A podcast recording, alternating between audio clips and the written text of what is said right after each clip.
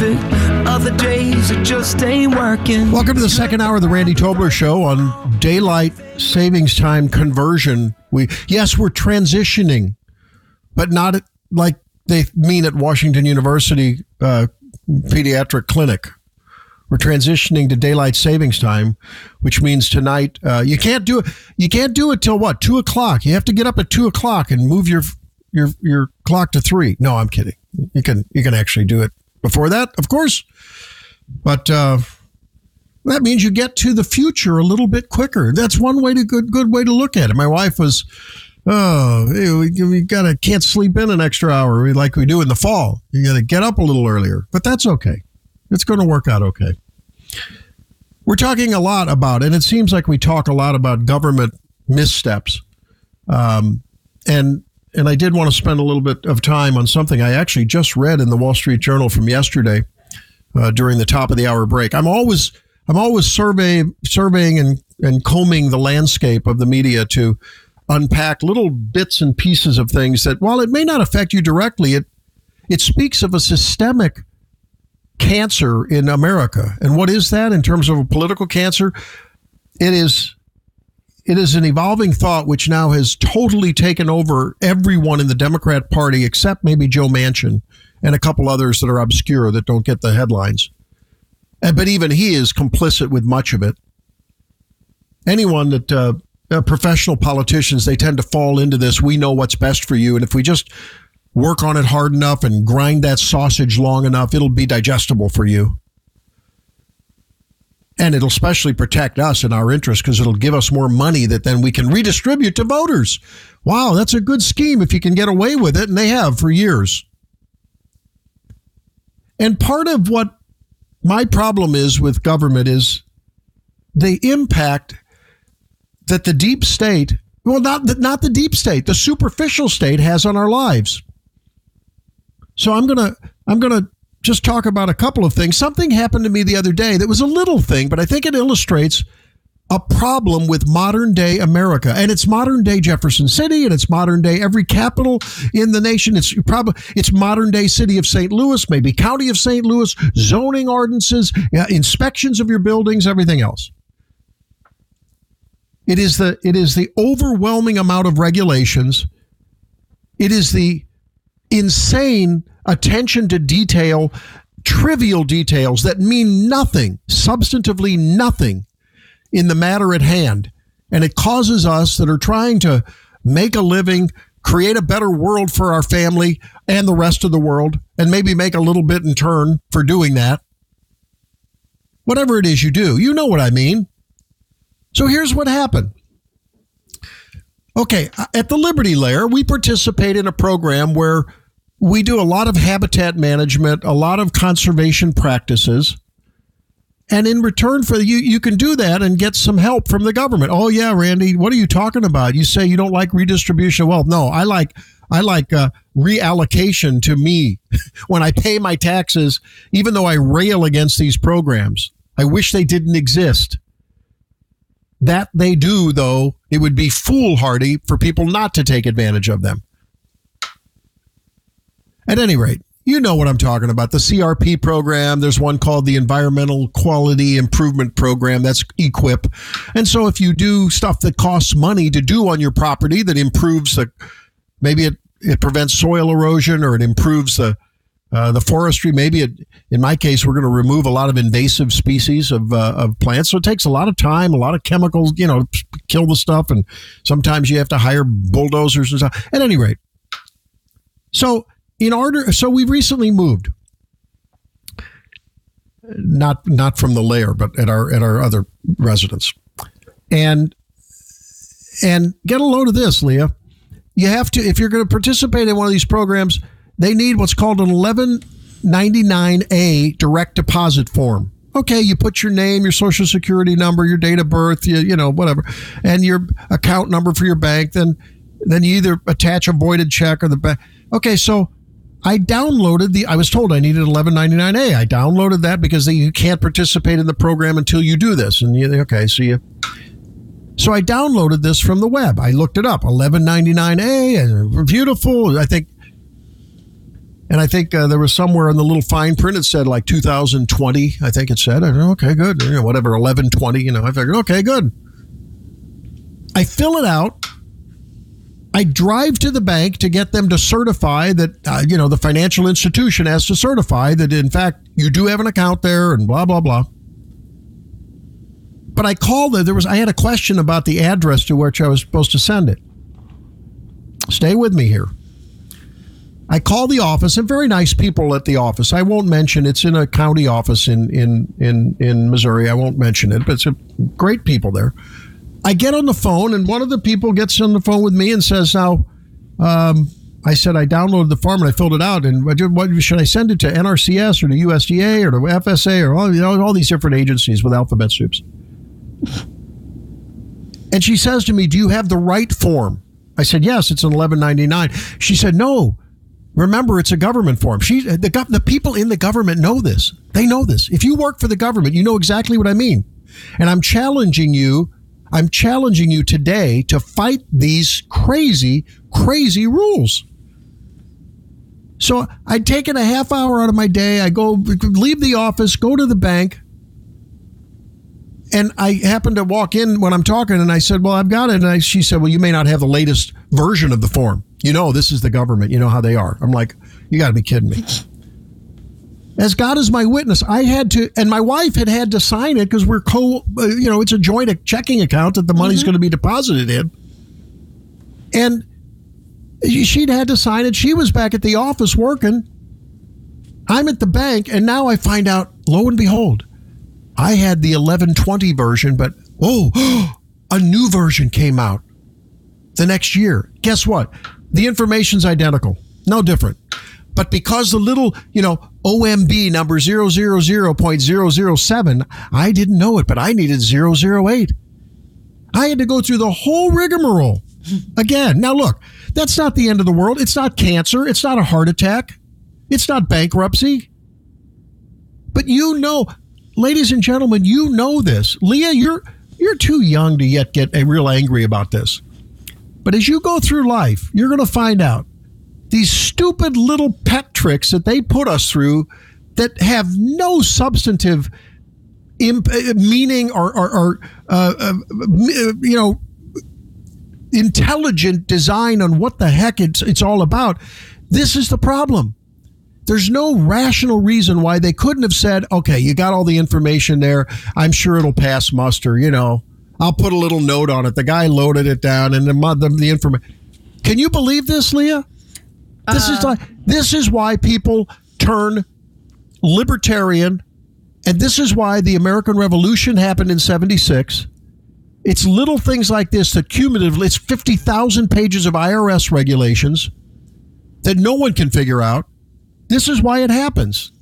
Now, your thoughts, Leah? Yeah. Uh, well, I don't know. I can't relate to your situation exactly, but I know I've been to the DMV where they want you to have like 10 different documents, you know, and yep.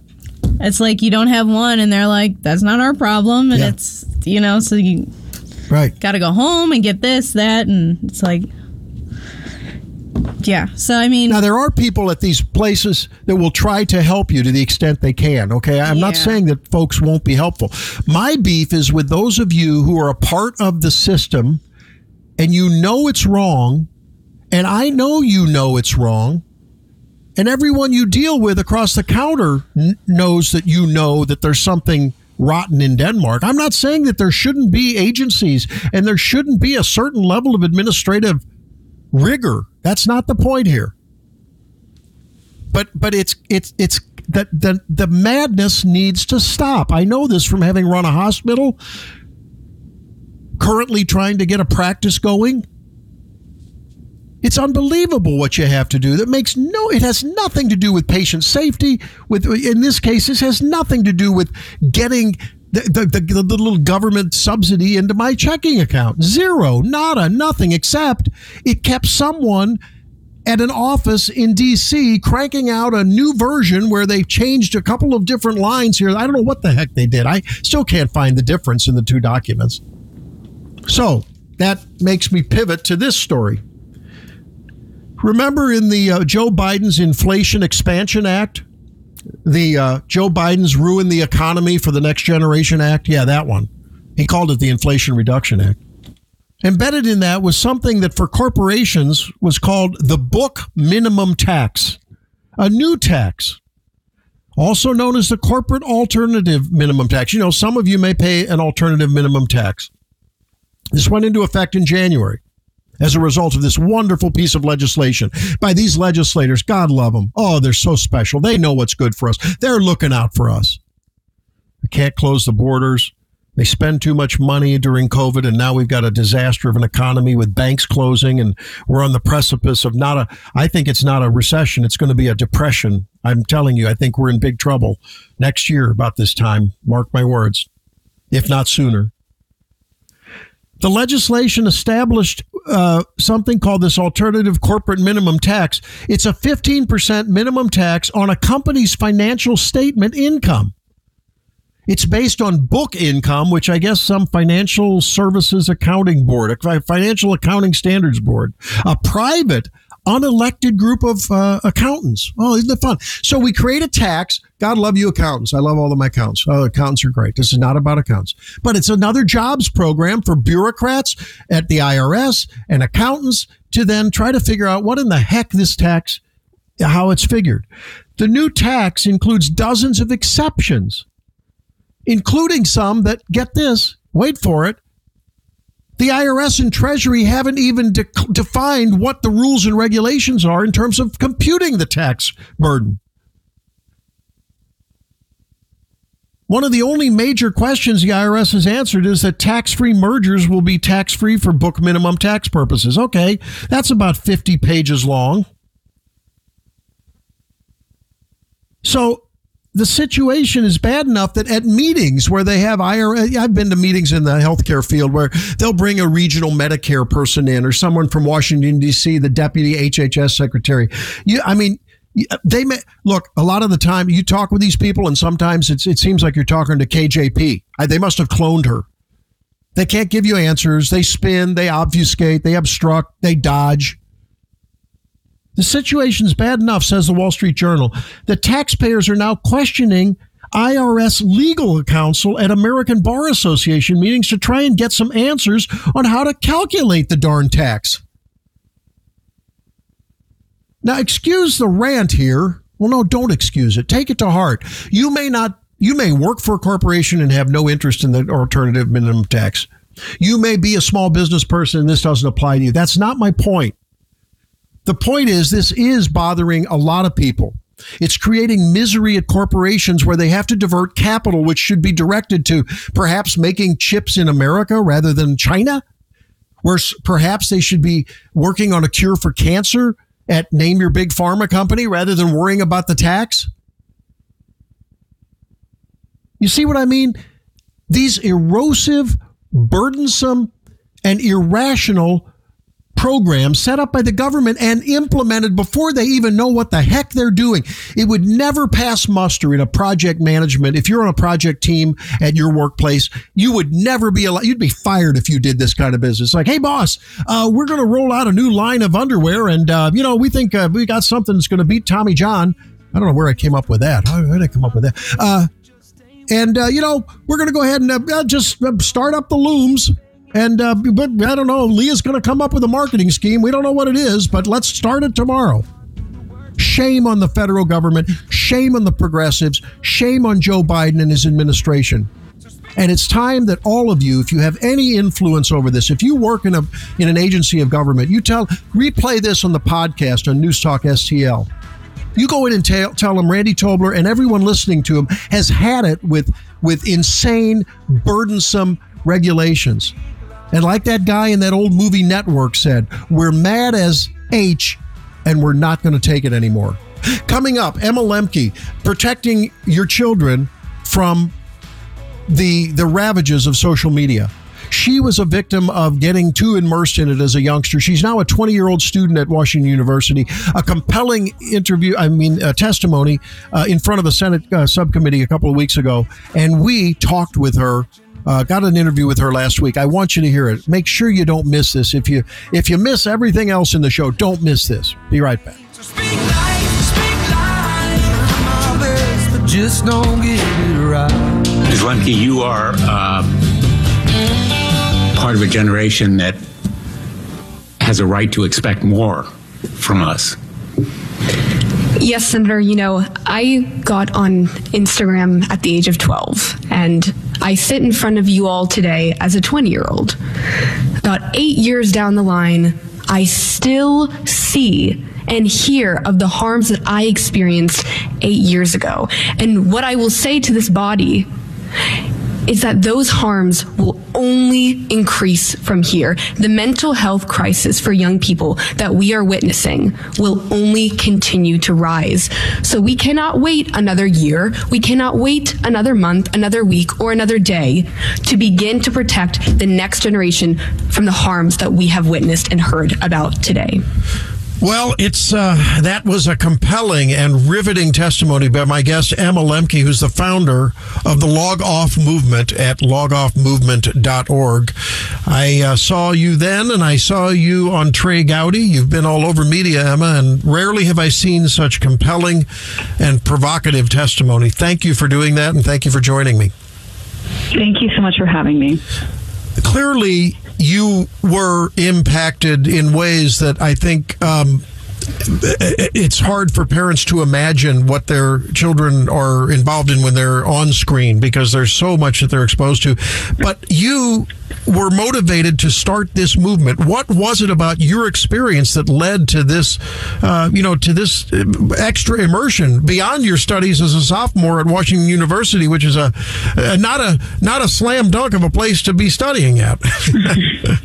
you know, it, it was a, a, long and difficult journey with my own tech. Um, like I said in my testimony, I got my first social media account at the age of 12, and as I began to spend more time on my apps, um, I began just quantifying my worth through likes and comments and followers. I was exposed to harmful, recommended pro anorexic content as a young woman. I was constantly feeling more anxious, more depressed. But the thing that really made me feel most upset was the fact that I couldn't detach. I felt the fear of missing out. I felt that if I remo- removed myself from these social spheres, that my social life would go with it. So all of these negative attributes and consequences of increased screen time really weighed on me until about the ninth grade, after four years of scrolling mindlessly for five to six hours, I reached a breaking point where I finally asked myself how I was allowing these apps to have so much control over me. And that began the long and difficult journey of building a healthier relationship with tech away from a parasitic one and towards a mutualistic relationship that would amplify the benefits, the connective capabilities of the online world while mitigating its harm to my mental and physical health as a young woman. Uh, you know, it, it's a, it's a time being a, a women's healthcare uh, provider for the last 30 some odd years. I have seen an increase in anxiety and depressive orders among uh, younger women, particularly, but really, you know, everyone who's become connected. And, uh, you know, association does not causation make. Mm-hmm. But I can see how in that time of, you know, the tween and, and teen years when you know, all of us th- that have been in there and done that feel like we need affirmation. The social gravitational pull is so strong. And to try to live up to these idealized images that you're able to create and watch online must be just an unbelievable, like, like a, like a riptide uh, from a social, mm-hmm. psychosocial perspective, right? How did, how is it that you had the self awareness to say, whoa, whoa, whoa, I got to swim to shore. I got to get out of this. Uh, because that takes a lot of self awareness, Emma. You know, it it for me was more of a breaking point, a breaking moment. I think that I had I had for so long been struggling and like you said feeding into an unrealistic depiction an edited uh, image of what a woman should be and I finally reached a point where I had to decide I am either going to fall even deeper into this depression this anxiety this self-loathing or I have to begin to ask a more fundamental question, ask someone who values control, how is it that I'm giving up so much control to this online world and this mechanism? I knew that there has to be an answer, So I saw it more as the pursuit for an answer of my addiction rather than me finding this beautiful, meditative, monumental moment. Um, and I think that in, in researching, that's when I began to see okay, wow, these feelings of anxiety, these um, this, these feelings of self-loathing as a young woman, it was not out of my own doing. It was because of affordances online. It was because of the like button. It was because of these addictive algorithmic features that were pulling me back in. And that's when I jumped really, I jumped in deep to a lot of my advocacy work because I realized that that burden should not be on the user or the parent. That burden should be on the tech company to not addict and to not harm the well-being of a young user as they are continuing throughout their formative years. That must have been a daunting thing to, to pull the pull the pin on that grenade, to use a metaphor. I mean, certainly when you're interacting with uh, dozens, scores, hundreds, thousands, however many friends and you know you have. Mm-hmm. Um, what was the reaction among your close, I mean, real friends and the, the online big air finger quotes friends as you began to pull back from involvement? Mm-hmm. You know, I thought that unplugging briefly, I, I, jumped off of my social media accounts for about two months while I began to research. Um, I thought that in that period I would receive a lot of flack. I thought that individuals would say, Where are you? You missed out on X, Y, and Z. I didn't see a post at this event with you. What's happening?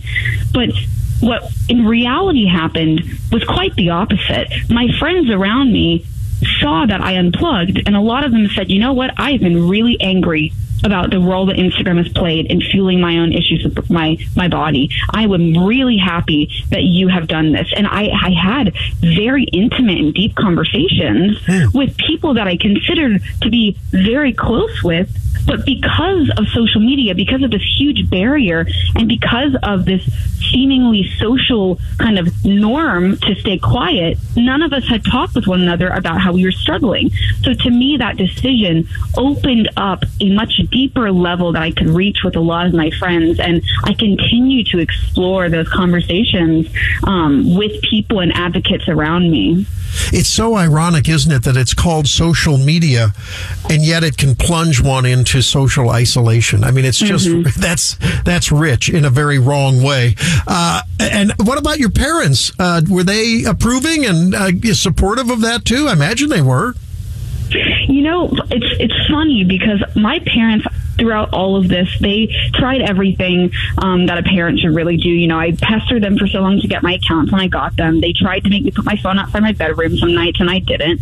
Um, and when I decided to kind of fully unplug and take a step back, they just said to me, "Oh, okay," because they had no context into really how I was struggling. And it wasn't until I really began speaking out in the media and I began my work with Log Off that they engaged with me and they said, you know, we're so sorry that you went through this. We had no idea. And I think that that's incredibly representative mm. of that disconnect and that that understanding that's missing between a parent and a child, specifically a parent of a digital native. There's such a huge generational gap mm. um, in understanding, and that's when it really becomes important for young people in legislative arenas and academic arenas and, and any spheres really to begin to talk more about their lived experiences on social media, to destigmatize those conversations, to then be able to inform parents and other decision makers about how to better support, nourish, and protect young users, especially the next generation. We're talking with Emma Lembke, the founder of Log Off Movement, which is logoffmovement.org, an advocacy group for for responsible use of social media. And I say that as a segue to the question is there a magic formula? I mean, your formula was, you know, log off for two months, and then, you know, we can talk about what you did after that. But what's your what's your action item advice for both parents? It sounds to me like maybe parents should just give kids a permission to talk about any struggles they have. Mm-hmm. What what both from the the the user standpoint and the parent standpoint, or you know, uh, trusted friends. What is your what are your action item steps? And uh, you know, maybe you can summarize some of those things that that folks can then dwell deeper into on the uh, on the website logoffmovement.org. Mm-hmm. Absolutely, um, and you know, I think it's important. You know, there's always the top down approach, which is to speak with lawmakers in these companies to begin to alter their designs to make it more conducive for the young user. But I love that you really are emphasizing this bottom up approach of saying the individual and the parents and as a community, we should work together to figure out what habits and what techniques work best for us to maximize the connected, expressive, and exploratory capabilities of the online world while mitigating its harms. And I'd really, I'd really say for a parent and a child, what's important is that conversation. And the thing about the conversation is it needs to be as open open and as non-judgmental as possible because a lot of conversations regarding tech usage and social media usage have been incredibly um, stigmatized across my generation because there's been a negative spin on it. We're considered screenagers. We're considered passive victims of big tech. When in reality, what we are, we are very interested digital natives who many of us understand that there is an issue. Many of us are struggling and we just want an outlet to be able to consider and ponder how we benefit from social media, how how we're harmed and to work together to build boundaries and, and levels of friction between us and these addictive technologies. So opening up that conversation as a whole, as a family, as an individual, and just asking some more fundamental questions about why you engage is really integral into building those better relationships. And then another step would be to put in those boundaries, such as limiting your screen time usage, only allowing your phone to be in certain spaces in the house, not allowing the phone at the dinner table, in other social settings to engage in in-person connection rather than online connection. Setting in boundaries like that are going to be very important to move forward as an individual and as a family unit and as any unit towards a better direction, towards a mutualistic relationship with social media and away from one that will potentially harm you. And I, I read the New York Times article on you from last summer, actually the summer of 22. Uh, yeah, last summer. And um, I, I wanted to make it clear and give you a chance to to say, as you've alluded to, that log off movement doesn't mean, hey, I'm I'm out of here, I'm done, nada uh, mm-hmm. with social media. It's it's learning to manage what can be uh, a real Trojan's horse uh, of uh, of a ruination into your life, right? It's managing what can be a very constructive thing. Mm, absolutely. Log Off was created and the title was was branded as that because individuals and parents and societies need to take a step back and log off to reflect on your screen time usage, to reflect on how you benefit and how you're harmed by the online world, to then be able to re engage and reconnect in a more meaningful manner. Because Log Off being a youth organization that really tackles the complexities of social media, we understand how multifaceted it is. And it's not to say that a complete cut is necessary. It, the genie's out of the bottle. At this point, we're never going to go back to an age where social media isn't a very important piece of growing up or living in our day and age. But what we can do is figure out how to move forward in the most conducive, in the safest possible manner, specifically prioritizing the privacy, well being, and safety of young users and the next generation.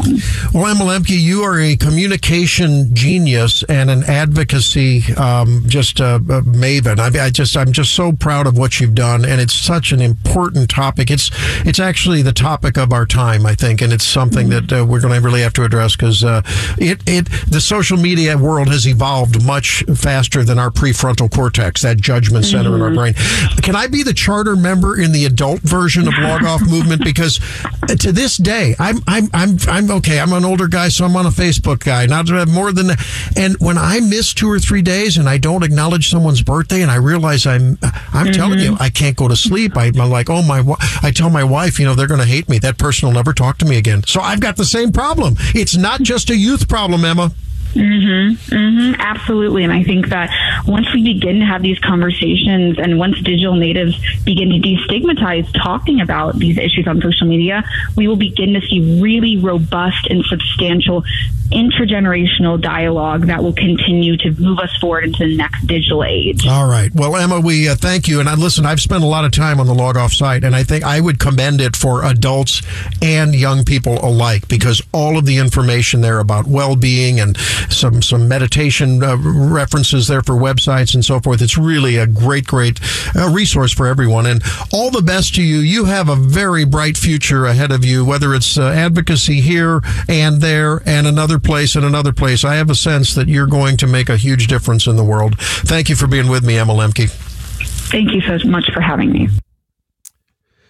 Well, uh, she's an impressive young woman, and I really hope that um, I hope that uh, those words uh, from her are taken to heart, so that you can protect your children from what can be a useful tool, and um, I think something that has probably evolved faster than our brains and our judgment centers uh, but can also just destroy our children too. And we see what's happening with their mental health when they when they uh, get too immersed in it. So uh, Emma Lembke, uh, logoffmovement.org.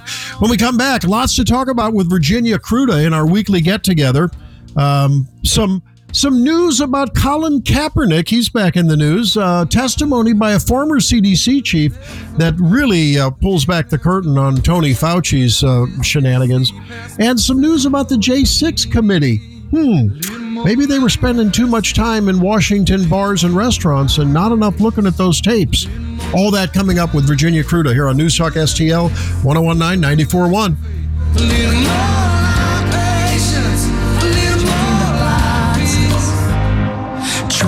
Welcome back to the Tobler Show on News Talk STL 1019 941. Make sure and follow us on Twitter, on Facebook Live, on Rumble. And don't forget, we're now the exclusive home of the Dan Bongino show here in the metro area. So you want to catch that every day. Always look forward to our weekly get together with Virginia Kruta, prolific writer at the dailywire.com, of course, here on newstalkstl.com and uh, both uh, you hear her orally on many shows as well. How you doing, Virginia? Welcome to the program. I'm good. How are you?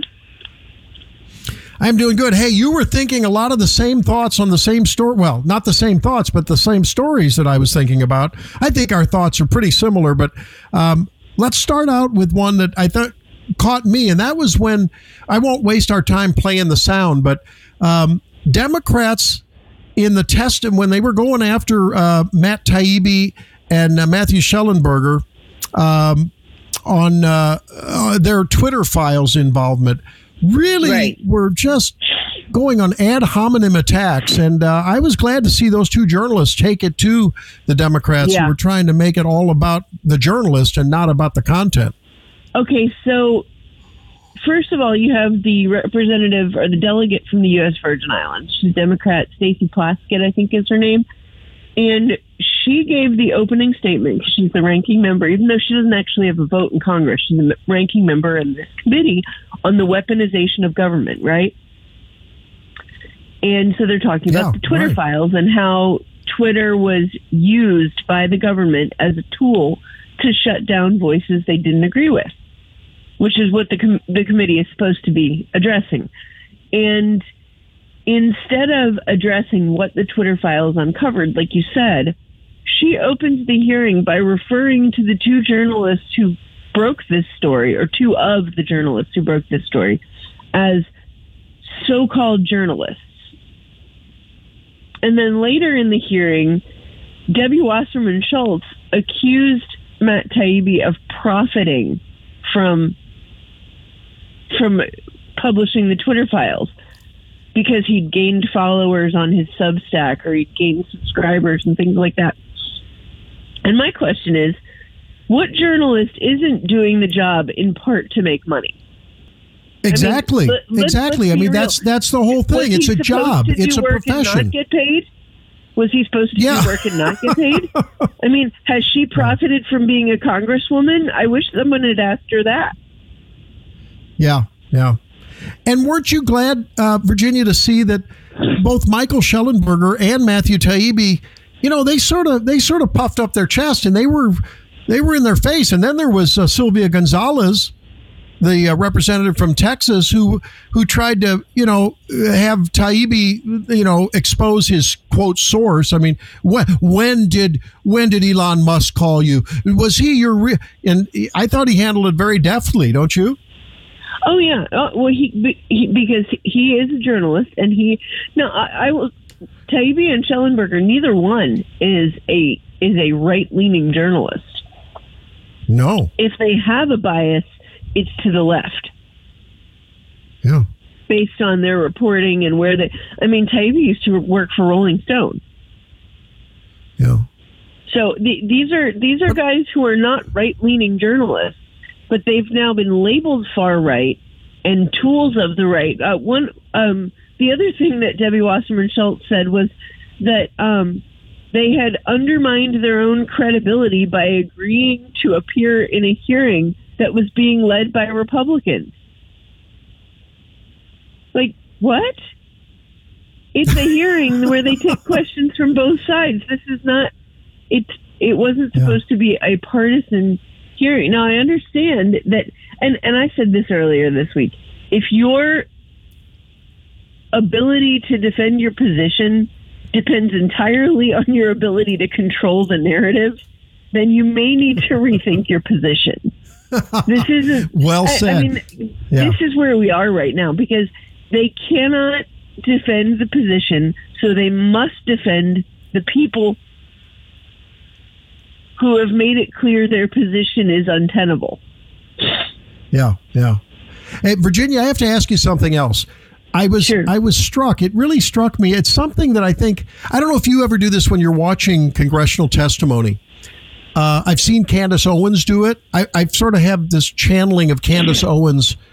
Remember when she really gave it back to someone? I forget the, the, the circumstances, but I mean, she basically went on the offensive as a witness. And one of the techniques that both parties do it this week, it was these these representatives uh, assaulting the witnesses, uh, um, you know, Taibbi and Shellenberger, but they'll try to say something. The witness tries to say something, maybe start a conversation or get their point across, and and immediately you know when the demo, when the representative's in trouble, they say, uh, "I'm trying to speak." This is this is my I have the floor. You know, they they immediately shut down the conversation. And to me, that is a red flag that they know they're in trouble and they don't want the witness to say anymore.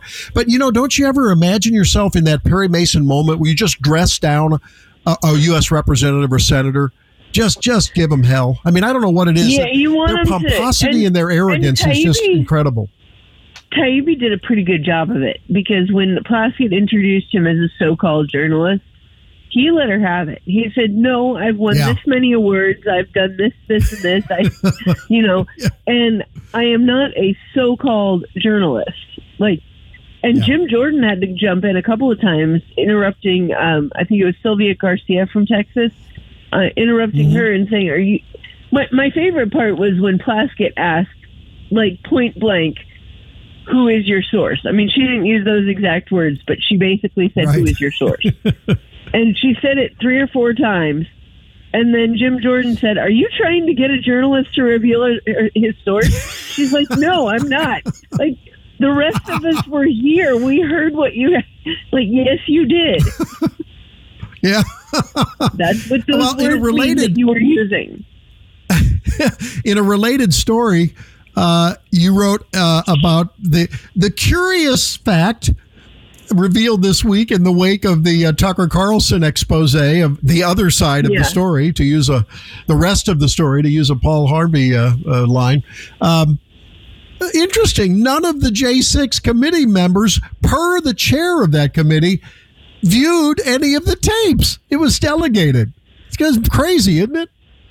Yeah. Well, and this is this is what's interesting to me. They think that the American people are not capable of watching these tapes and discerning for themselves what the truth really is.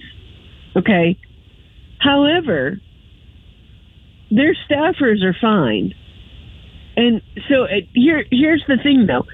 If you they're they're mad that Tucker Carlson and his producers might put together a version of the tapes that they don't like well, what they're forgetting or what they're expecting us to forget is that their staffers and an ABC producer put together the version of the tapes we've already seen. Like I don't. um, it, people forget that the January 6th committee hired an ABC executive to produce the hearings so that they would be watchable and like engaging. They wanted they wanted people to not be able to turn off these hearings. And so That you have amazing. to assume that with 40,000 hours, they're going to cut some of it, Mm-hmm. right? They're not going to play 40,000 hours, especially some of it. it I, I mean, obviously, a lot of it has to overlap because the whole thing Right. took place in like eight hours or less. Yeah. So, Yeah. I mean, the Capitol was, uh, the Senate was only gone for six, right? Right. So if you're looking at how many, uh, I mean, there's a lot of hours of footage. So this is different angles and different perspectives and different people, Sure. Yeah. different cameras. And some of it's going to be thrown out because they don't want the average person or foreign nationals or anybody to see where secret passageways and exits in the House and Senate might be. I get that. There are certain things that we as the American people, and especially as people who might, as you know, foreign people who might want to undermine these things or use them to an advantage, there are things that some people shouldn't know. I get that, and I'm fine with that. Like I, I think we know way more than we need to when it comes to national security. Yeah. And yeah. part of that is Yeah, because we have a 24 hour news cycle and everybody with a cell phone is now a journalist. The problem is Right. not everybody with a cell phone is an unbiased journalist. And we learned that on the steps of the, uh, the, the Lincoln Memorial when the pro life students got um, accosted by a group of black Hebrew nationalists and a Native American protester, and 30 second clip of video circulated, making it look like it was the other way around. Right. Right. Hey, before we run out of time, hours of uh, video of those students being harassed that happened before that. Well, that's right. That's the thing. And then, of course, uh, that young man ended up getting a big settlement from the media that Uh-huh. really defamed him and slandered him. Yeah, big deal from Yep. CNN. What was it, like four or five million dollars? I think it's officially sealed, but it's a lot of money. Yeah. All right. Well, uh, we don't have time to get to the whole Fauci and the cover up about the uh, the origin of the virus, but I thought that um, the CDC chief, you've got a great piece on Daily Wire about that, about Yeah. uh, uh, ex CDC chief uh, Robert Redfield. Um, and we don't have time to cover it, but I hope folks will uh, will read that on the Daily Wire. Uh, and I don't know, I did we publish that on News Talk? Were we able to? Did you write something I on don't, I don't know. I, we may have. I didn't see. Okay. Um, we may have done that. Great piece on that, though. Yeah, Robert Redfield really, uh, really uncovered the, the the big cover up. Talk about the big lie. Holy Well, cow, he was he was talking left about out the of the loop. leak in February of 2020, like Tom Cotton. yep. And he was excluded from every conversation with the higher up. Right. Yeah. Hey, we got to run. Thanks, Virginia. We'll talk to you next week. Yep. Have a good one. All right. Brian Searcy coming up top of the hour, folks. Big eight o'clock hour. Don't miss it.